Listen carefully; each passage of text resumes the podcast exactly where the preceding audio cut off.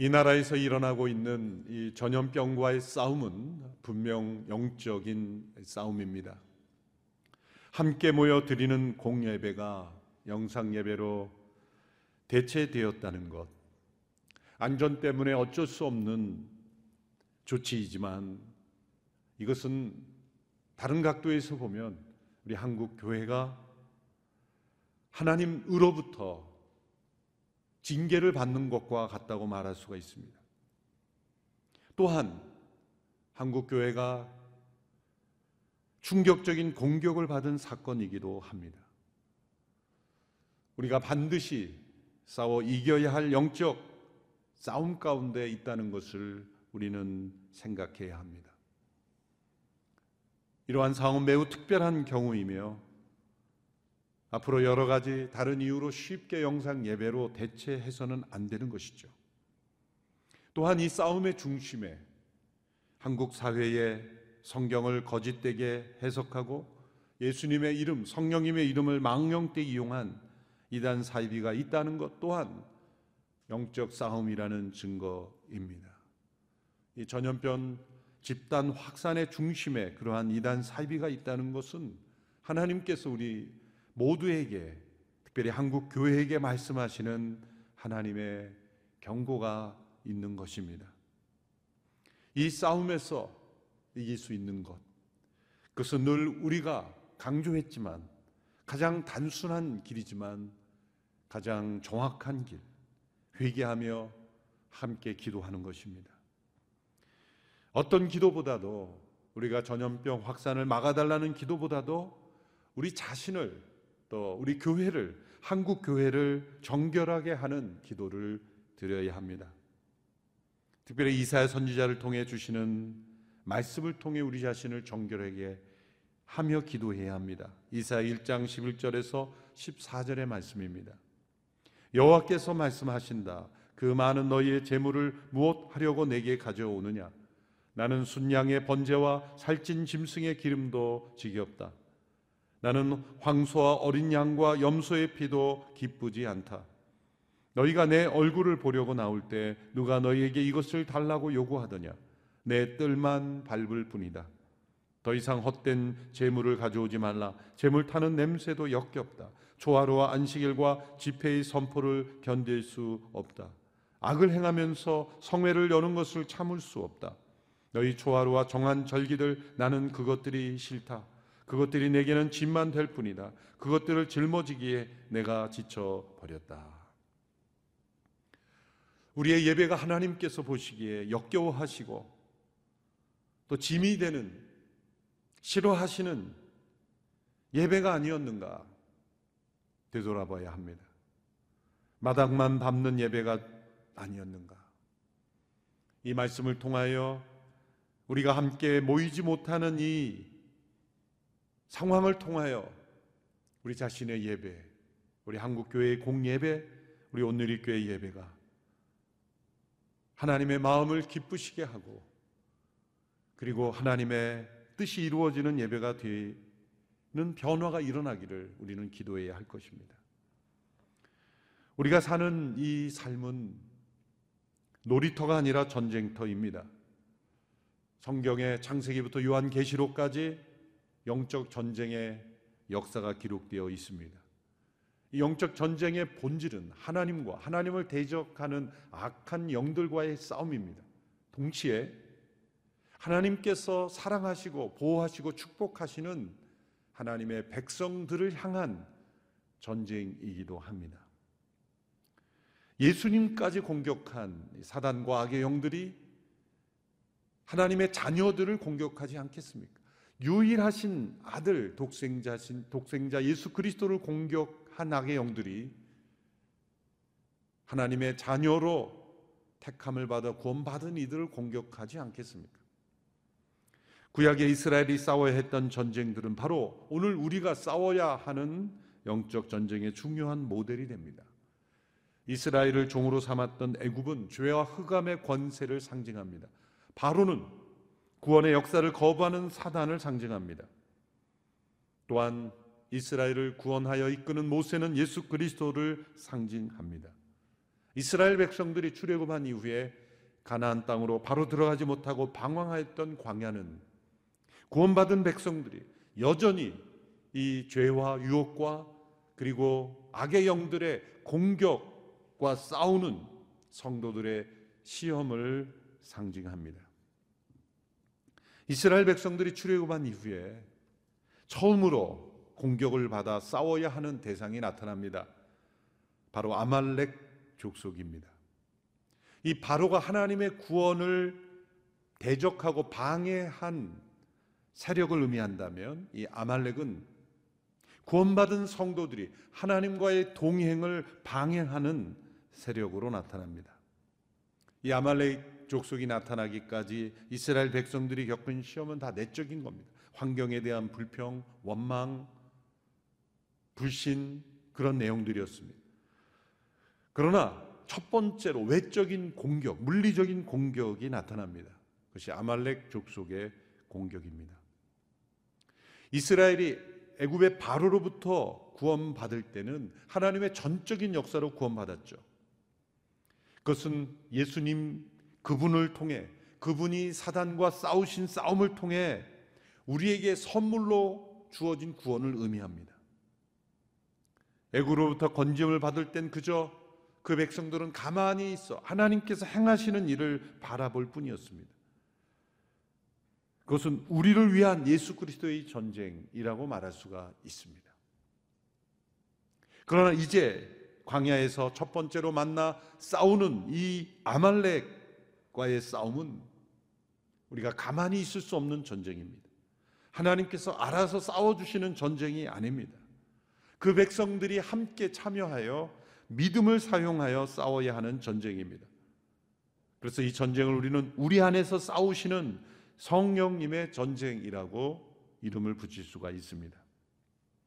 우리는 이 전염병 사태를 지나면서 외적인 이 전염병과 싸우는 것과 동시에 우리 안에서 싸우시는 이 성령님의 전쟁으로 우리가 믿음으로 함께 싸워야 합니다.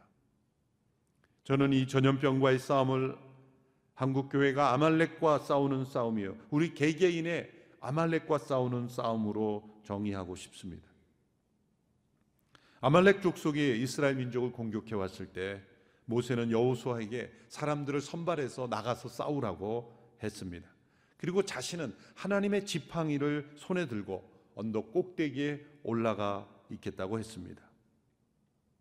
그래서 여호수아는 모세의 명령대로 사람들을 뽑아서 나가서 싸웠고 모세는 아론과 훌을 데리고 언덕 꼭대기로 올라갔습니다. 이 리더십들 중에 네 사람이 리더십 가운데 한 사람은 전쟁터로 나가고 세 사람은 산 꼭대기로 올라갔습니다. 무엇인가 잘못된 것 같습니다. 한 사람이 산으로 가고 세 사람이 전쟁터로 가야 할 것 같은데 정반대의 상황이죠.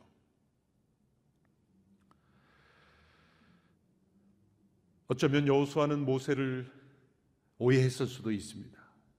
나에게는 나가서 싸우라고 하고 지도자 모세는 산 꼭대기에 올라가는 이 상황이 도대체 어떻게 이해할 수 있을까? 또 어떤 사람들은 모세를 이렇게 생각할 수 있습니다.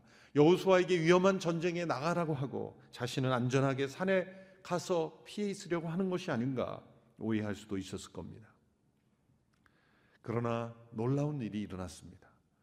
모세가 언덕에 올라 손을 들고 있는 동안에 여호수아가 이끄는 전쟁은 계속 승리하는 것이었습니다. 그러나 모세가 손을 내렸을 때 아말렉이 이기는 것이었습니다. 모세가 손을 계속 올리고 있기 힘들어서 아론과 훌이 양쪽에서 모세의 손을 들어 계속 손을 들고 있도록 도와주었습니다. 그로 인해 여호수아가 이끄는 그 백성들이 아말렉 족속을 이길 수 있었다는 사건입니다. 매우 이상한 전쟁이죠.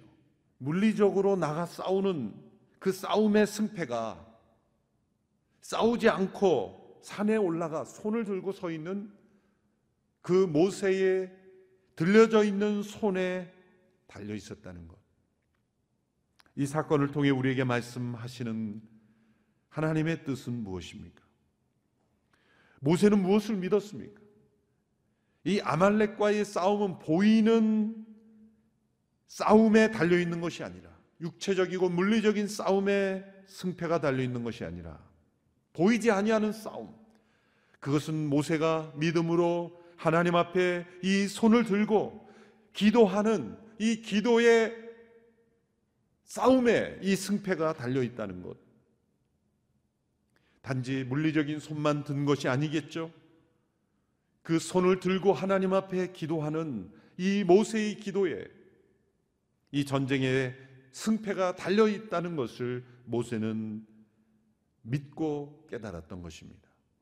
성경에는 많은 설명이 나와 있지 않지만 어쩌면 모세는 하나님의 음성을 들었을 수도 있었습니다. 또한 그동안 하나님과의 역사의 체험을 통해 이 상황에서 어떻게 해야 할지를 그는 분명히 깨달았을 것입니다.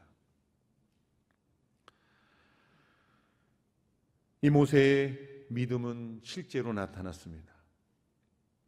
자, 이스라엘 백성들이 싸웠던 이 아말렉의 정체는 무엇입니까? 이 아말렉과의 싸움은 우리에게 무엇을 상징합니까? 그것은 우리 안에 있는 육신과의 싸움, 우리 안에 있는 옛 성품, 옛 자아의 영향력, 십자가에서 못 박혀야 하는 그 옛 성품과의 싸움입니다. 사단과 악한 영들은 끊임없이 우리의 옛 성품을 통하여 우리를 무너뜨리려고 하고 있기 때문입니다. 이번 코로나19 바이러스의 사태로 인해서 중요한 교훈을 깨닫습니다. 첫째는 이 죄의 영향력은 인간 스스로의 능력으로는 결코 해결할 수 없다는 것입니다.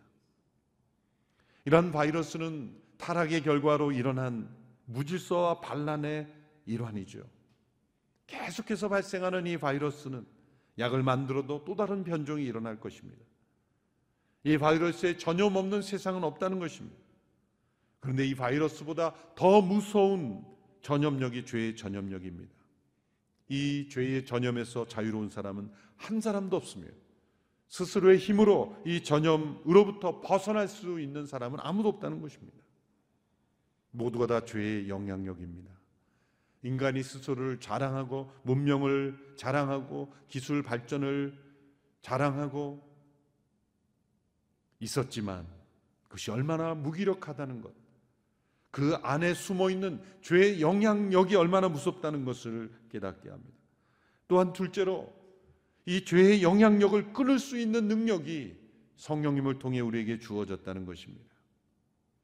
이 바이러스 감염을 위한 최선의 방역은 거리두기라고 해서 우리가 함께 모이지도 않고 이렇게 거리를 두고 있는 것 아닙니까? 바이러스 자체를 없앨 수 없기에 각자가 거리를 둠으로 확산을 끊어버리는 것이 최선의 방역이라고 하지 않습니까? 성령님의 역사가 우리가 이 죄의 감염으로부터 벗어날 수 있는 그런 능력을 어떻게 주십니까? 우리 각자가 우리 안에 있는 육신의 그런 영향력, 옛 자아의 영향력을 십자가에 못 받고 성령의 능력으로 그 죄의 영향력으로부터 벗어날 수 있도록 도와주시기에 우리 각자가 죄와 거리를 둘 수 있도록 역사해 주시기에 죄의 존재 자체를 우리가 없앨 수는 없죠. 그러나 죄와 우리를 분리시키는 성령의 역사로 말미암아 그 영향력으로부터 벗어날 수 있는 길이 성령의 역사로 주어졌다는 것. 바로 이스라엘에게는 아말렉이 완전히 끊어야 하는 이 죄의 바이러스와 같았습니다. 이 아말렉이 행하는 모습들을 보면 하나님께서 왜 아말렉과의 싸움을 이처럼 중요하게 여겼는가를 알 수가 있습니다. 아말렉이 이스라엘 공격한 시점이 언제입니까? 출애굽기 17장에 보면 르비듬이라는 곳에서 하나님께서 바위에서 물이 터져 나오게 하십니다. 광야에서 사막에서 물이 터져 나왔다. 매우 중요한 사건이죠. 구약에서 이 물이 터져 나오는 사건은 성령의 역사를 의미합니다. 단단한 우리의 육신에 성령님께서 임재하시고 역사하시는 것입니다.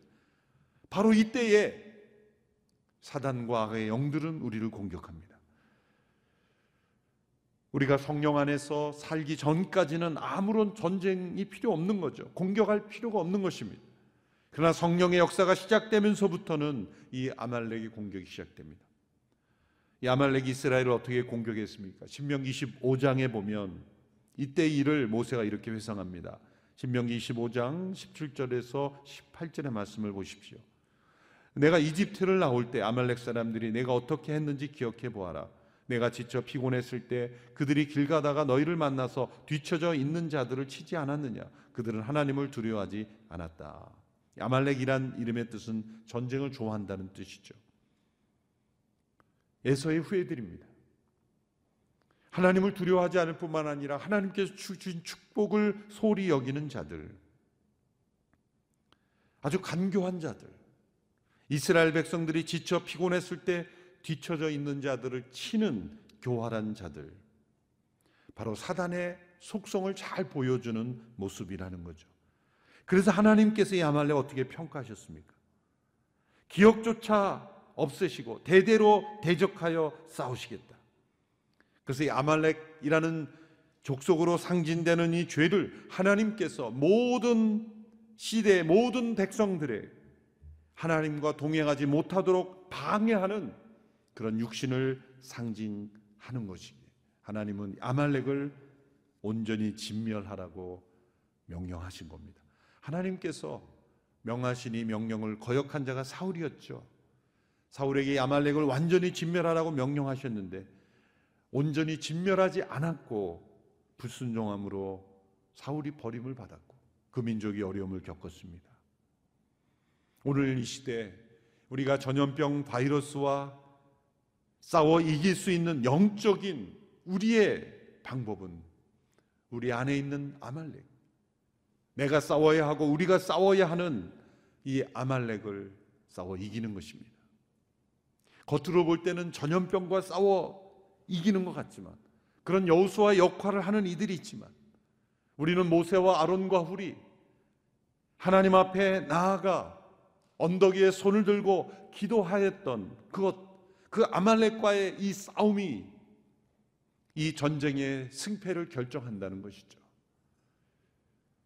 이 전염병과의 싸움은 우리 믿는 성도들이 각자의 가정에서 집에서 또 함께 어떻게 기도로 나가는가.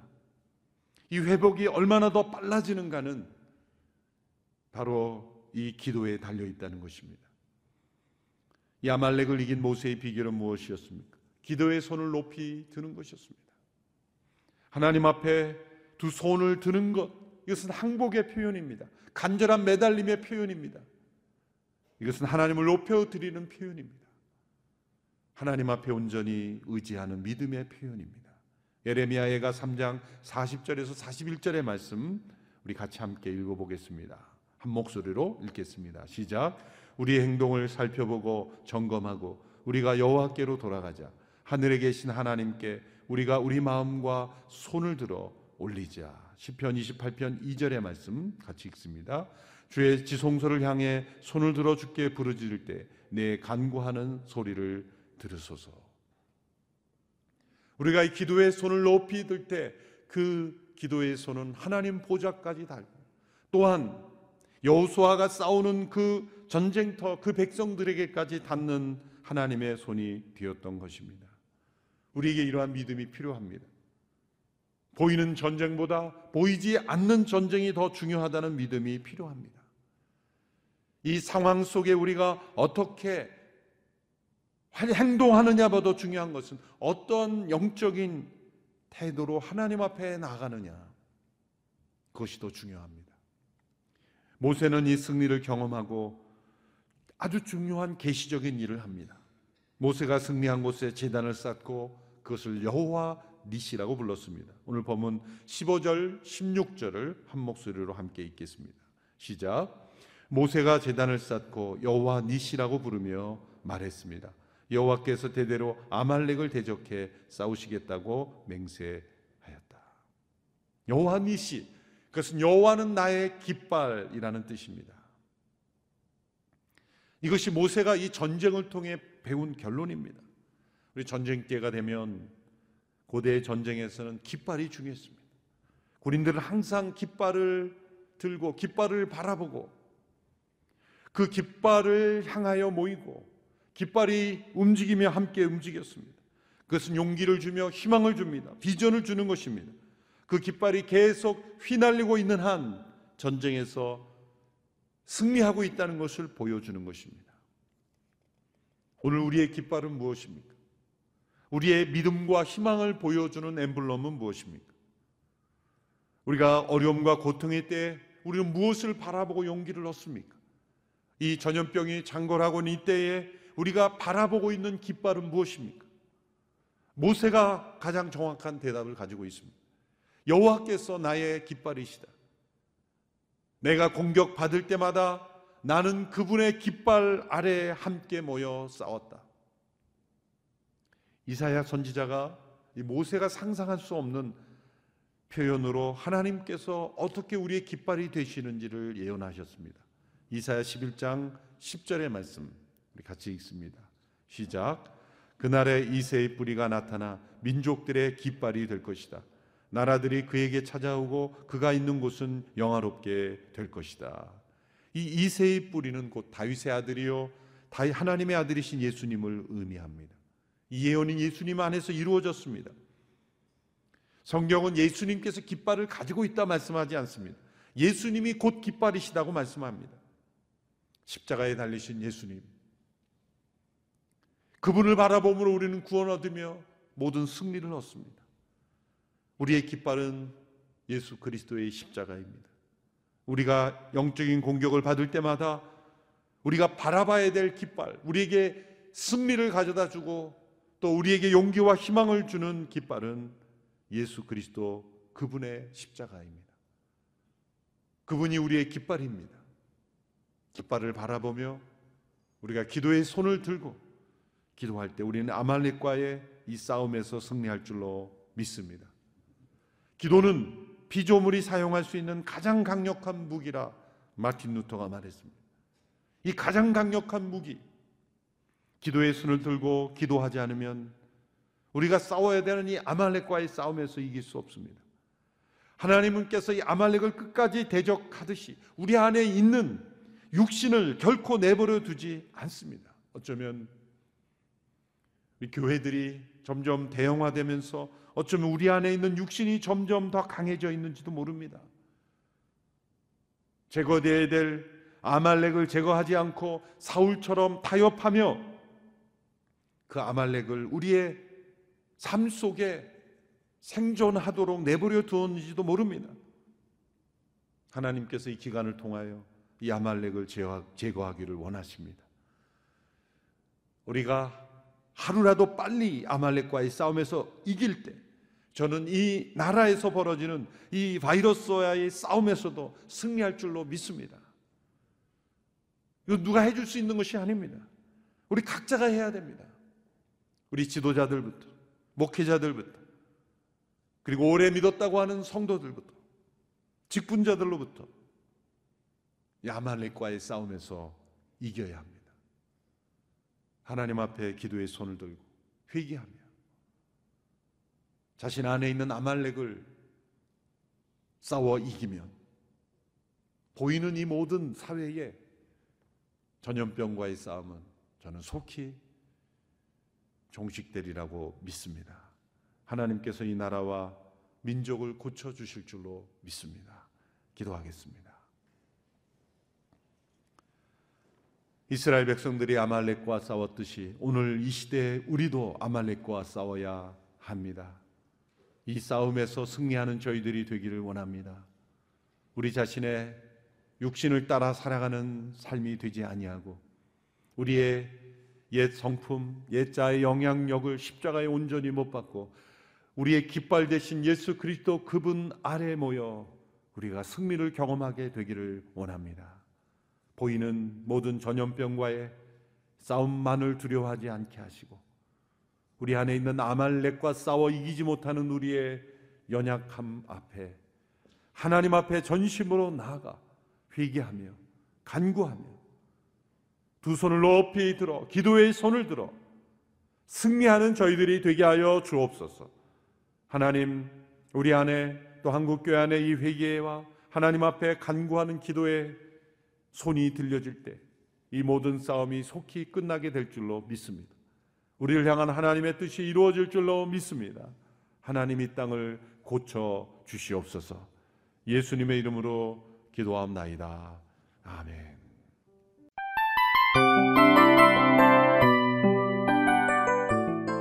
이 프로그램은 청취자 여러분의 소중한 후원으로 제작됩니다.